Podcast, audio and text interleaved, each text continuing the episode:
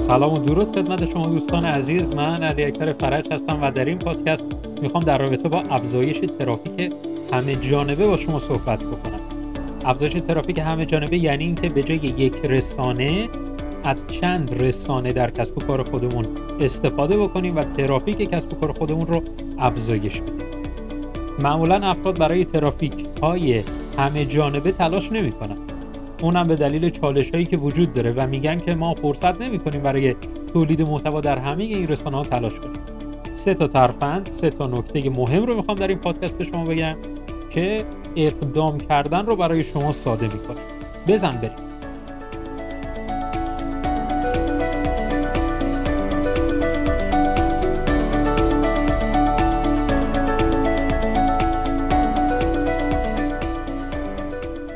اولین نکته اولین نکته اینه که شما می‌تونید این ترافیک همه جانبه رو از رسانه های دیگران آغاز کنید.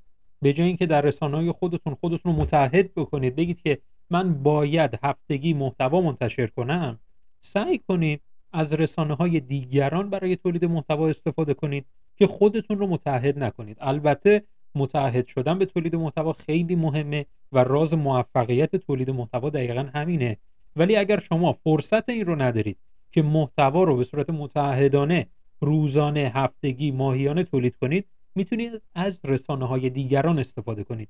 رسانه های دیگران مثل چی؟ مثل سایت هاشون مثل پیج اینستاگرامشون یک محتوا براشون ارسال بکنید که این محتوا رو در اون پیج اینستاگرامشون منتشر بکنن. و خیلی کارهای دیگه. پیشنهاد می‌کنم خودتون رو متحد کنید که هفتگی یک رسانه جدید رو به رسانه های خودتون اضافه کنید و یک محتوا در اون منتشر بکنید. این اولین نکته هستش.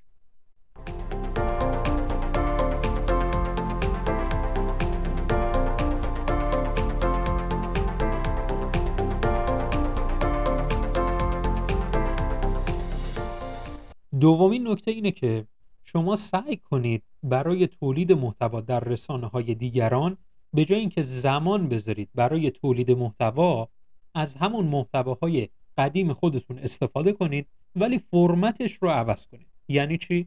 یعنی اگر یک ویدیو منتشر کردید در اون اینستاگرام اون رو تبدیل به صوت کنید و صوت رو در اون رسانه های دیگران منتشر کنید. اگر شما یک متن خیلی با کیفیت خوبی رو نوشتید اون متن رو تبدیل کنید و در سایر جاهای مختلف منتشر بکنید. این ترفند فوق العاده می‌تونه به شما کمک بکنه که زمان تولید محتوای شما به حداقل ممکن برسه.